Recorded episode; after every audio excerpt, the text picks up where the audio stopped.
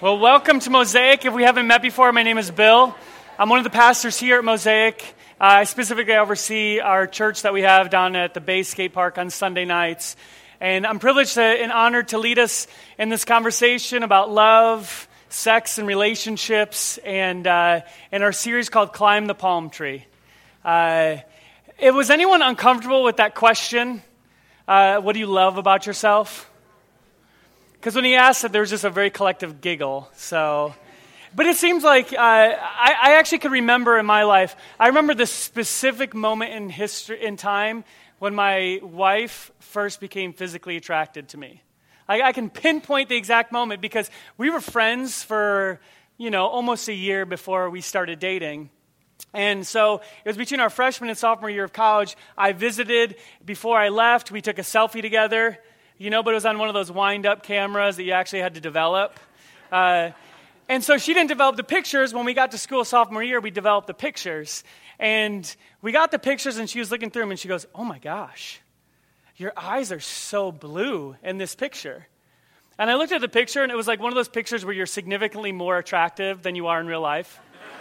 you know, everyone's Facebook profile picture, right? And I was like, oh man, that is a good picture. And my eyes looked really blue. And she kept looking at the picture. And we were walking. She was looking at the picture, looking at the picture. I was like, oh yeah, jackpot. Got it. So uh, I've always loved that I'm Irish, have blue eyes. But it's a hard question. It's a hard question because whenever I feel like someone asks me, what's something you like about yourself? Or tell me about a success that you've had in your life, where my brain goes is the opposite. I don't know about you, but I, I, tend to think about the things that I don't like about myself. I, I tend to start to think about uh, my weaknesses. I'm a, I'm a really like weird, insecure person. Uh, I remember in high school, my senior year, I, I, I, was voted MVP of my soccer, the high school soccer team, and I thought it was a joke. I was like waiting for everyone to laugh. Uh, and I was a pretty good soccer player, but I just like, that's kind of where my brain goes. And I think when someone asks me the question, what's something I love about myself, that list is really short. But if someone asks me the question, what's something that you don't like about yourself? Or even what's something that you hate about yourself? Uh, that's an easy list for me to make. I don't know about you guys. And so, what I want us to do is, I actually want us to kind of embrace that tension today. And you'll see why, you'll see where I'm going. Uh, I want you all to take out your phone. So, everyone in here, you have to take out your phone. Uh, Take out your phone and I want you to compose a text message. Compose a text message to yourself. Uh, and I know this might be a little bit awkward or weird at first, uh, but I want you to begin to write down things that you don't like about yourself. I want you to compose a text message yourself and even begin to talk about things that you hate about yourself. Um, and I know that sometimes it feels like, wow, that's a little brutal. I don't know if I want to go there. I kind of want to sort of like not really think about those things right now. But I, I feel like these things are vitally connected, and it is really important for us uh, because I think we have a big problem, a big problem when it comes to love. Uh, because the thing that keeps kind of rolling around my head is can I truly love someone else if I don't love myself? And then how do I love myself without falling in love with myself? And does God even want me to love myself? And so today, my message is called Sexy on the Inside. Right?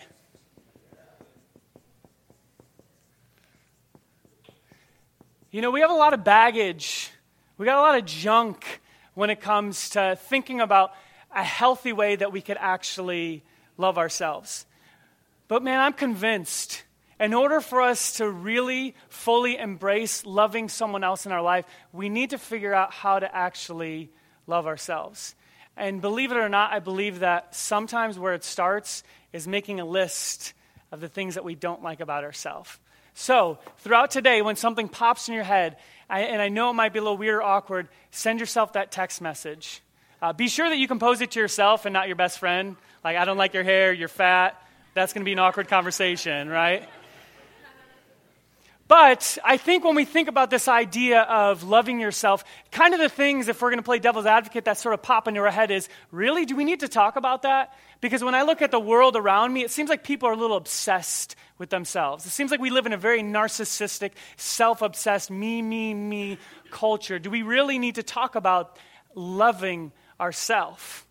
Uh, because we come across passages like Romans chapter 7 which starting in verse 18, it says, For I know that good itself does not dwell in me. That is my sinful nature. And the word that they use for nature there in the original Greek was actually flesh, in my sinful flesh. For the desire to do what is good, but I cannot carry it out. See, so often we see that in communities of faith, right? You can't, you can't really win because there's nothing really good in me. So if you do something good, it's all God, it's all Jesus. But then if you fail, who was it? It's on you. So we find ourselves in these lose lose situations. And so I wonder if we truly want to embrace how do we love ourselves without falling in love with ourselves. Really, the, the tension is between self love and loving ourselves.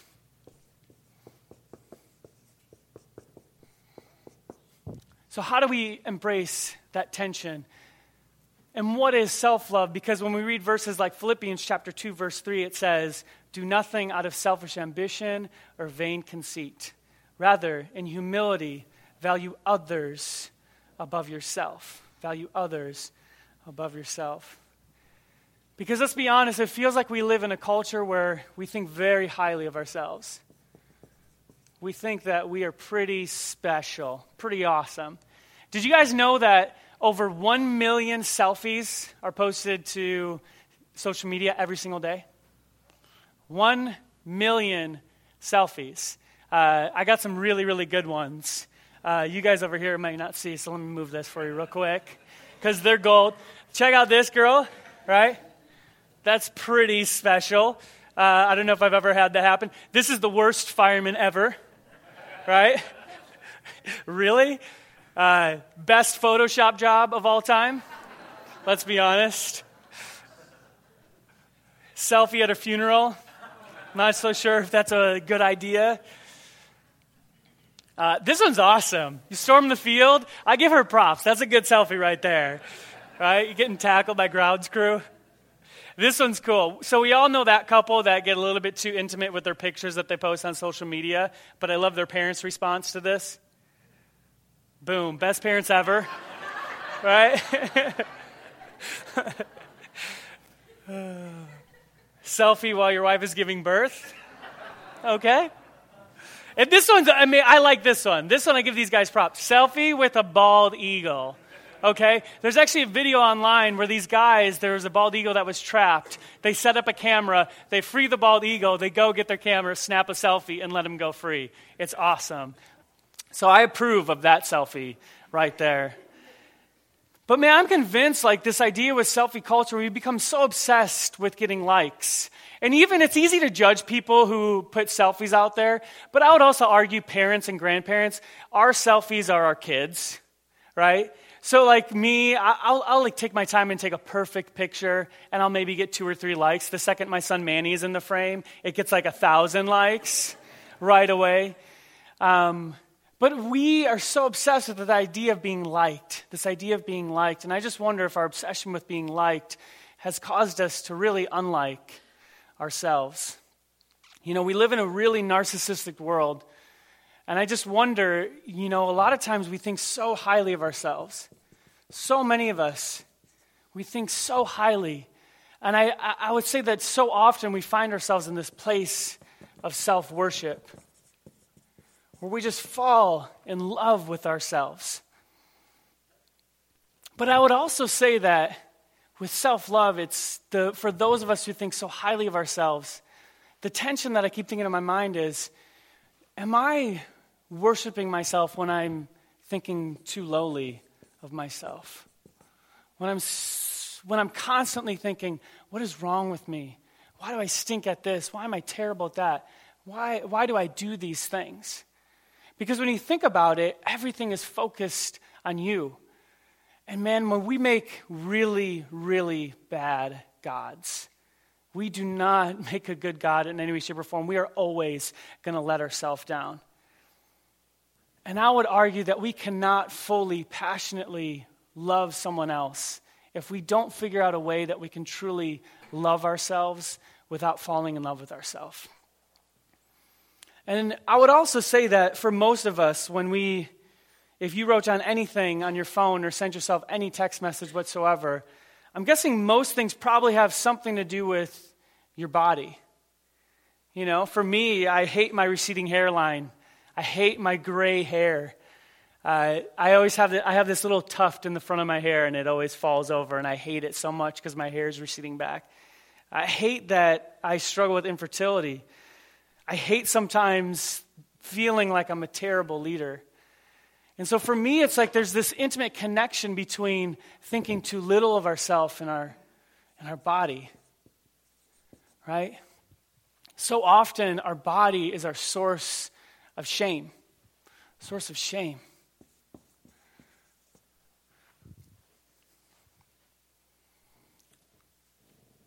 So I'm just convinced whether we're here today and you resonate a lot more with thinking really highly of yourself and you're like, man, I kind of struggle with that. I kind of struggle with thinking that I'm, I'm kind of the best, kind of what it is.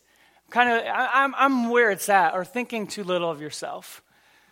Uh, I just wonder if this is a place where we find ourselves more worshiping ourselves. And so, how do we learn to love ourselves? How do we learn to truly take this journey and to love ourselves? And so, we're in this book called Song of Solomon. And so, if you have a copy of the scripture, I'd love for you guys to open up to where we left off last week. So, last week we got through two verses of Song of Solomon. So, we're going to pick up where we left off. Hopefully, we get through more than two verses today. Um, but Song of Solomon, chapter 1, verse 3, if you have a copy of the scriptures with you. And if you weren't here last week, uh, it, like I said earlier, this is a poem between two young lovers. And it's, it's found right in the middle of this collection of books that we call the Bible. And uh, it's, the purpose of this book is really to invite God into romance and passion and love. And what does he have to say about human romance and passion and love? So I want to kick off at verse 3 I love what it says. It says, Pleasing is the fragrance of your perfumes. And so this is the woman speaking to Solomon. Pleasing is the fragrance of your perfume.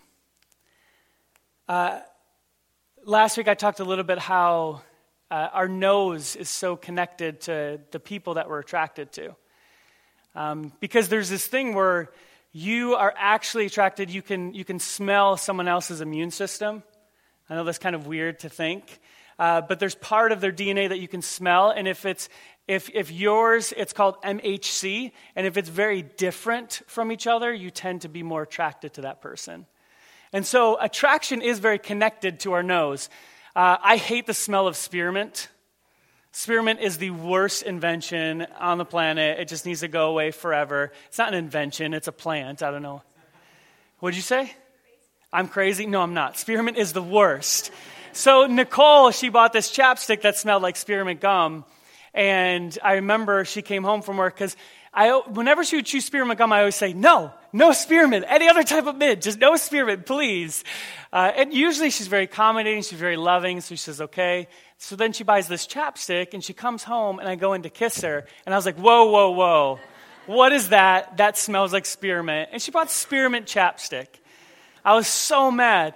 But I was like, babe, I'm telling you, please, please, please, please, just throw the spearmint chapstick away. And she did. She's an amazing, awesome wife. Uh, she threw it away. Because believe it or not, attraction is connected to our sense of smell. Attraction is intensified by our sense of smell.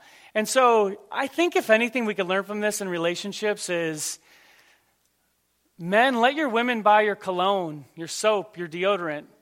Seriously, men, man up. Buy your women perfume and deodorant and soap that you enjoy the smell of. And if you don't like the smell of something, just change it. I know that's really small. I know that seems kind of insignificant. I know we're in church, but uh, so much of that sense of attraction is connected to smell, believe it or not. Sorry, tangent. Next line says, Your name is like perfume poured out. Your name is like perfume poured out. Man, women, if you ever want to give a man the best compliment you can, is talk about his character. Talk about who they are. Say, your name, your name. You're an awesome man. Uh, anyone ever do the five love languages? A few of us. If you haven't done it, please look into the five love languages, but mine is words of affirmation.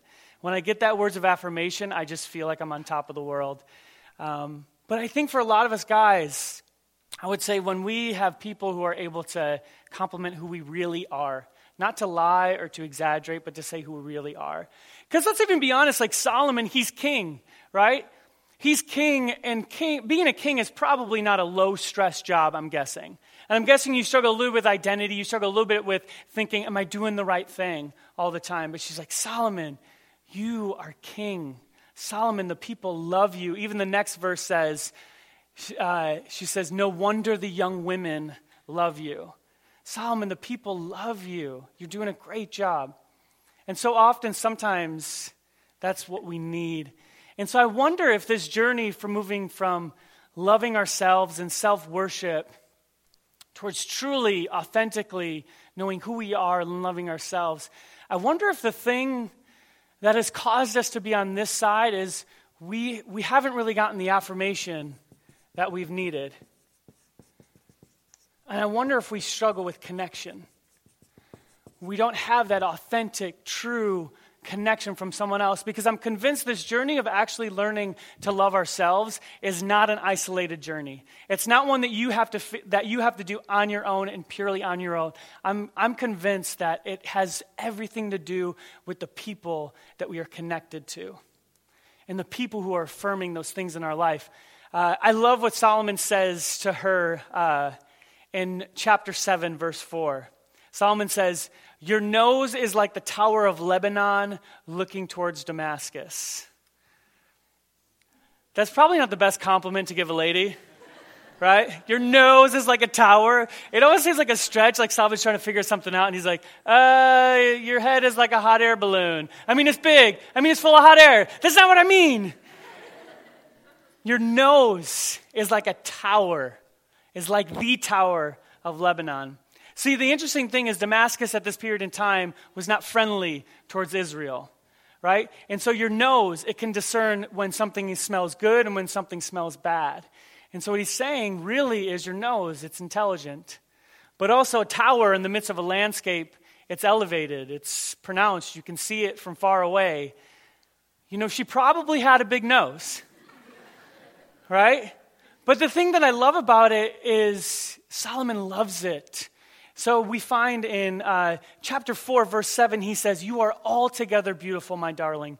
There is no flaw in you.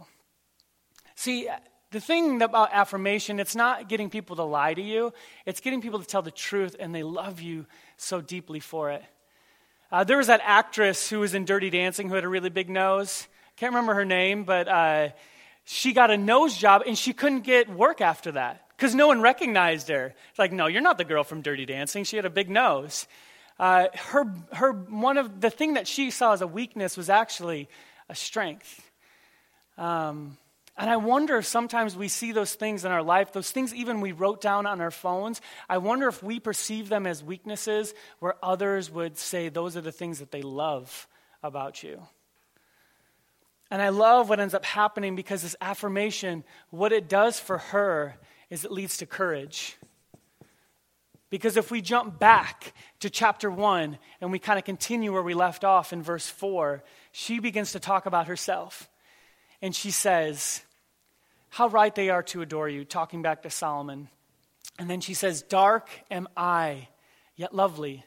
Daughters of Jerusalem, dark like the tents of Kedar, like the tent curtains of Solomon. Do not stare at me because I am dark, because I am darkened by the sun. My mother's sons were angry with me and made me take care of the vineyards. My own vineyard I had to neglect. Dark am I, yet lovely, sun soaked. I'm sure she had calloused hands from having to tend the vineyards. Right? And I love how she can't even say my brothers, right? My mother's sons. Maybe they were half brothers, I don't know. But they made me take care of the vineyard. See, this is a source of pain for her. But she's not using it as a source of pain. She's using it to say, This is who I am. It's caused me to become really, really dark skinned, but I'm lovely. I wonder what those things are in you in your, in your life that you wrote down that are lovely. See, it's not about trying to convince you of something you are not, right? This, this idea of affirmation. It's about having the courage to tell who you really are. Um, what's interesting about the word courage uh, is it initially came from the word cur. Uh, and the in- initial definition of courage was actually to tell the story of who you are with your whole heart. Uh, I actually got that quote from uh, Brene Brown. Has anyone ever heard of Brene Brown? Uh, she did a TED talk that kind of has been blowing me away. Uh, and this is where I'll do another tangent. I think there's some amazing, phenomenal female communicators in the world today. And I think so often the church has actually pushed down female communicators and female teachers, female leaders. Uh, we are not a church that wants to do that. I would love to see female communicators rise out of this community right here who are really influencing the world and writing amazing literature. Uh, but if you haven't seen Brene Brown's TED Talk, please, that's your homework. You got to watch Brene Brown's TED Talk. But she begins to talk about this idea of connection, right? That we all need this connection and how do we how do we become more connected to people? And she came across a really interesting co- conclusion about it right? Because we all have this idea that we want to be connected and we don't want to feel shame, right? Uh, this idea that I'm not good enough, this idea that I'm not successful enough, I'm not promoted enough. Um, and then what she found was the thing, the, the, the only people who don't experience pain and shame, the only people who don't experience that are people who have no empathy. People have no connection with other humans. So if you have empathy and you have connection with other humans, you're going to feel shame. And the only way for us to truly begin this journey of getting more connected to people was excruciating vulnerability.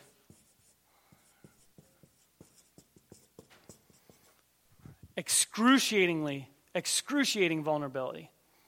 Uh, and what she talks about is that we cannot selectively numb emotions. So, so often, whenever we feel pain in our life, whenever we feel those things that we wrote down, like that we don't like about ourselves, that we don't love about ourselves, see, when we numb those things, we can't selectively numb our emotions. So we can't say, oh, I'm going to numb that emotion, but I'm not going to numb this emotion. Like, we can't do that. When we numb, when we begin to numb these things, we numb everything.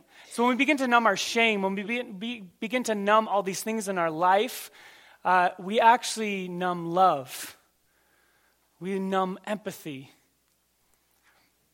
And the only way for us to get out of that cycle is to be vulnerable. And to be vulnerable and let people see you for who you really are. Let people see you, who your true self is. To have the courage to tell the story of who you are with your whole heart. Richard Rohr, he says, this quote kind of blew me away today. Uh, if we truly love someone, we will give them the power to change us. If we truly love someone, we're going to give them the power to change us. And he argues that if we don't give someone the power to change us, we don't truly love them. Which is almost kind of tough to swallow. Because especially when you're in a relationship with someone, I know for me, like you get in these arguments, and what's the one thing you tend to say all the time? You're trying to change me. Stop trying to change me. But if we're, true, if we're really going to step into this and say, if I really love someone, I'm going to be vulnerable enough to let that person change who I am. When I lived in Scotland, uh, I remember the first time I ever gave a message in front of a church, and it was terrible like really bad. I, I filmed it for my mom uh, just so I could send it back so she could watch it. And I started watching and I had to turn it off after two minutes because within the first two minutes, I said the phrase, you know, you know, you know, you know, you know, 57 times. in the first two minutes, and I was like, I can't do this anymore. I'm done. And I remember after the service was over, this little old lady came up to me. I'm sure she didn't hear a word of the message. Uh, her hearing aid was squealing in her ear. But she came up and she said, That was a wonderful sermon. And I said, It's all him. All him. My friend Phil was standing right behind her and he said, he said, if that was all God, I would have expected much better.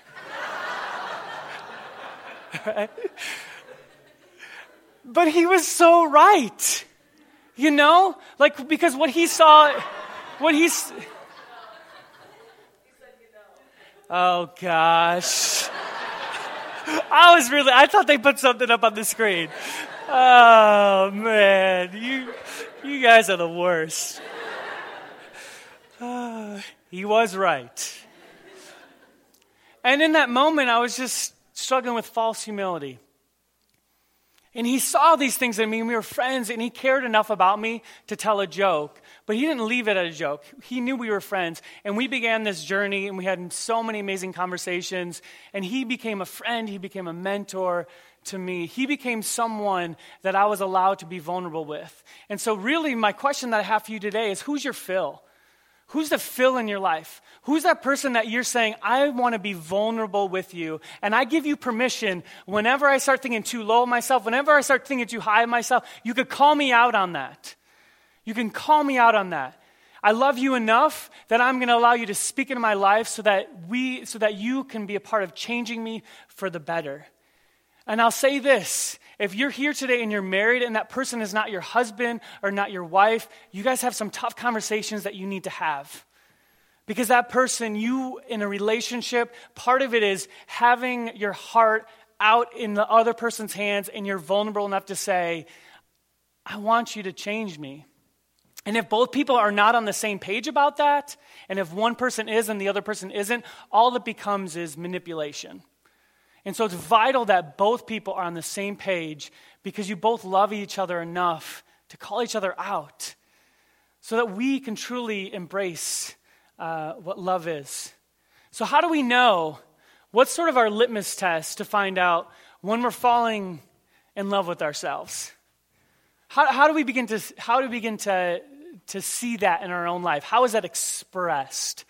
Uh, Brene Brown, when she talks about the power of vulnerability, she says, We know we're not vulnerable uh, with three things. One, we're easily offended.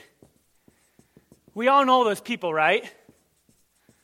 The person, if you try to bring anything up to them, they get really defensive, really angry right away. They're always right, you're always wrong. Or the person that you have to walk on eggshells around. The person where if you even allude to something, you know, even something as little as the dinner they made just wasn't that good. If you even allude to it, their feelings are crushed and hurt and they're broken, uh, and they don't talk to you for a month because of it. Another thing is the uncertain is certain. So there's no uncertainty. Man, we find this in the church all the time. Do we ever do we know anyone like that? Do we, do we know that person that knows everything there is to know about God? And if you try to have any conversation with them, they think you're dumb, they think you're stupid, they think you're a heretic. See, the, this journey that we're on is a journey of faith, it's a journey of mystery, it's a journey of uncertainty. St. Augustine says, if you can comprehend it, it isn't God. Uh, the third thing is we perfect everything. We perfect everything.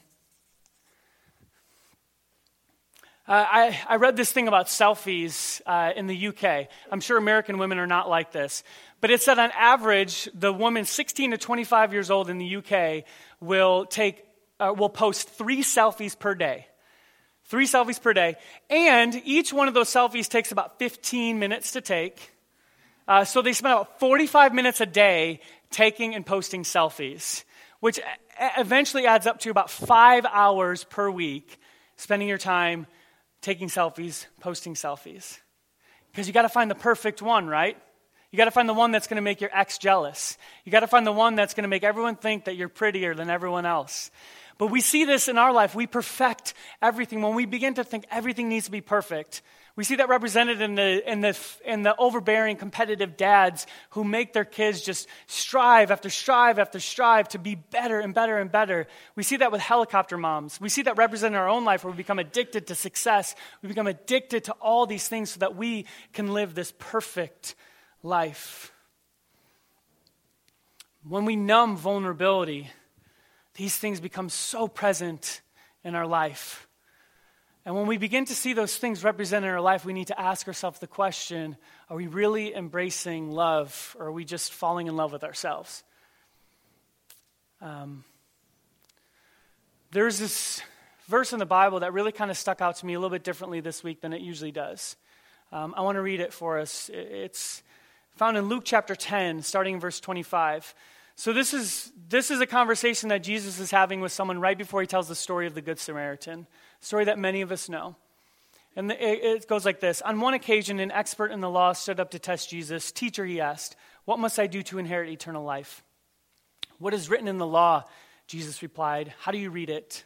He answered, Love the Lord your God with all your heart, and all your soul, and all your strength, and with all your mind, and love your neighbor as yourself.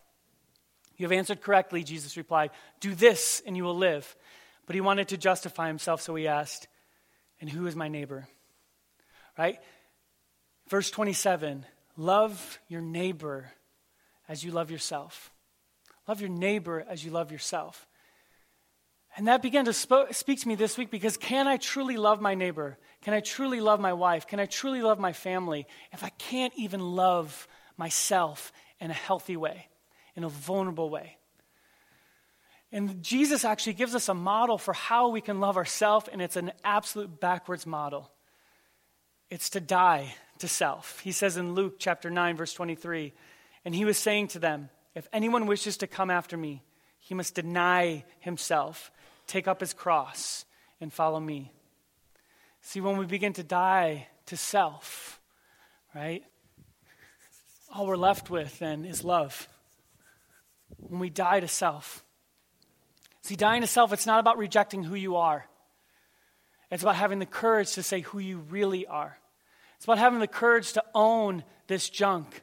It's about having the courage to take out your phone and say, I got some junk, but I kind of need to own it.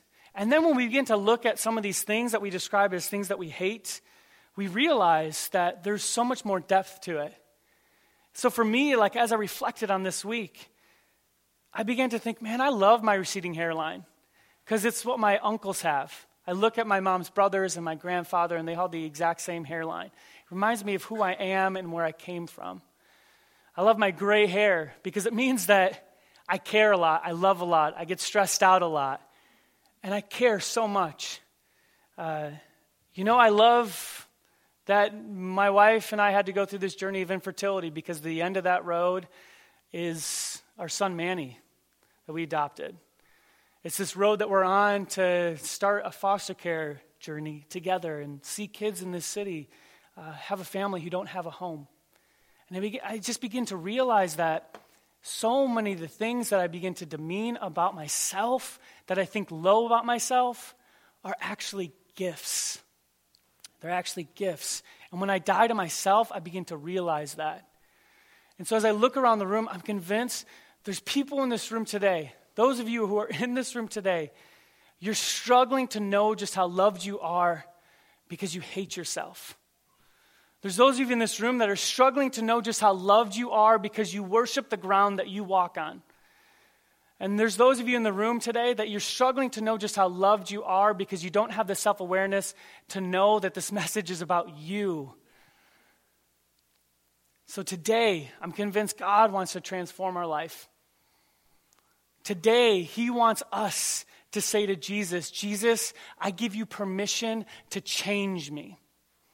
I'm going to be vulnerable enough to open my soul to you, God, to open up my spirit, to open up my mind, to open up everything, and to say, Jesus, I give you permission to change me. How many of us has said those words? How many of us has said those words in the past, but we haven't been living that way? And so today, what I want us to do is say those words as a prayer together Jesus, I want you to change me. Let's pray together.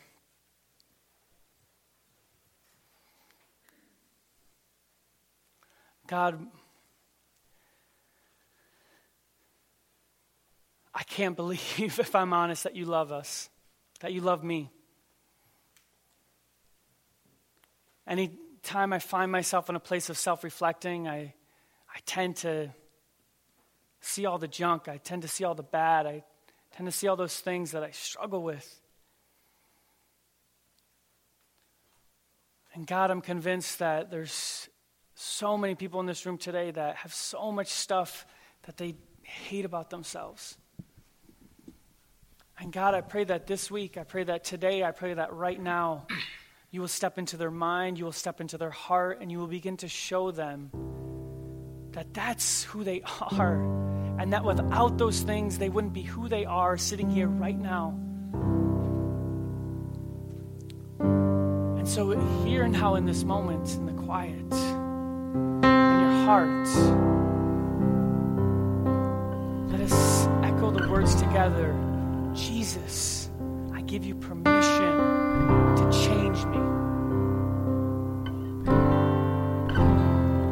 vulnerable enough to say, God, come into my heart, come into my life, because I really don't love myself. And God, I want to love myself in a way that is expressed by my love that I send out. So, God, I pray that you will pour into us love. I pray that you will pour into us this idea so that we can have the courage to know exactly who we are with our whole heart. God, fill us to overflowing with your love. Help us to know how much we can love ourselves so that we can go and love our family. We can love our friends. We can love our husbands. We can love our wives. And we can love our, the strangers who are connected to us every single day. God, teach us how to love.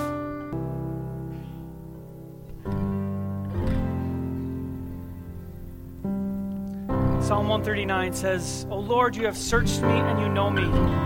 You know when I sit and you know when I rise. You perceive my thoughts from, apart, from afar. You discern my going out and my lying down. You are familiar with all of my ways. Before a word is on my tongue, you know it completely, O Lord. You hem in me, behind and before. You have laid your hand upon me. Such knowledge is too wonderful for me, too lofty for me to attain. Where can I go from your spirit? Where can I flee from your presence? If I go up to the heavens, you are there. If I make my bed in the depths, you are there. If I rise on the wings of the dawn, if I settle on the far side of the sea, even there your hand will guide me and your right hand will hold me fast. If I say, Surely the darkness will hide me and the light become night around me, even the darkness will not be dark to you. The night will not shine. The night will shine like the day for darkness is as light to you. For you created me, my inmost being. You knit me together in my mother's womb. I praise you because I am fearfully and wonderfully made. Your works are wonderful. I know, they, I know that full well. My frame was not hidden from you when I was made in the secret place, when I was woven together in the depths of the earth. Your eyes saw my unformed body. All the days ordained for me were written in your book before one of them came to be. How precious to me are your thoughts, O God. How vast is the sum of them. Were I to count them, they would outnumber the grains of sand. When I awake, I am still with you. Search me, O God, and know my heart. Test me and know my anxious thoughts. See if there's anything offensive way in me and lead me in the path of everlasting life. God, that is our prayer today. Thank you that you love us that much. In your name, Jesus, we pray. Amen.